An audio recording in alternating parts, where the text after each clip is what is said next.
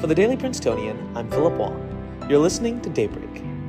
Today, we cover the stock market plummet, the US news rankings, and an update on possible freight rail strikes. It's Wednesday, September 14th.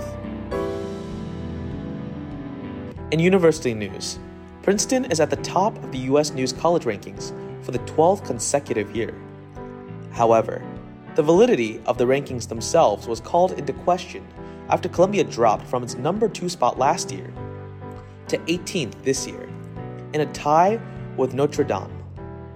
Columbia's shocking new ranking comes after a month of controversy over the numbers it submitted to US News, once again bringing up questions of whether the rankings are accurate reflections of the institutions at all.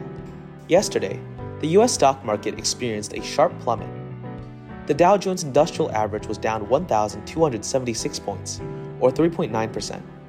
The S&P 500 fell 4.3%, and the Nasdaq suffered the greatest loss at 5.2%. It is the worst plummet for the US market since June 11, 2020.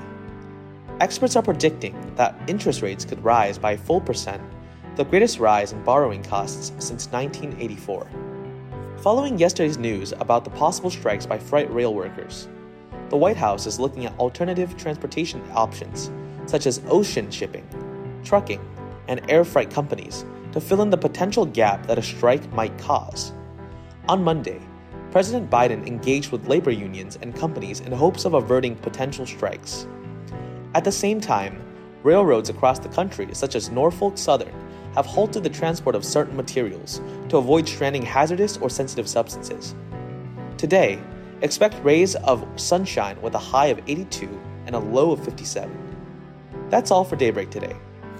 Today's episode was written by Philip Wong, sound engineered by Sena Aldubash, and produced under the 146th Managing Board of The Prince.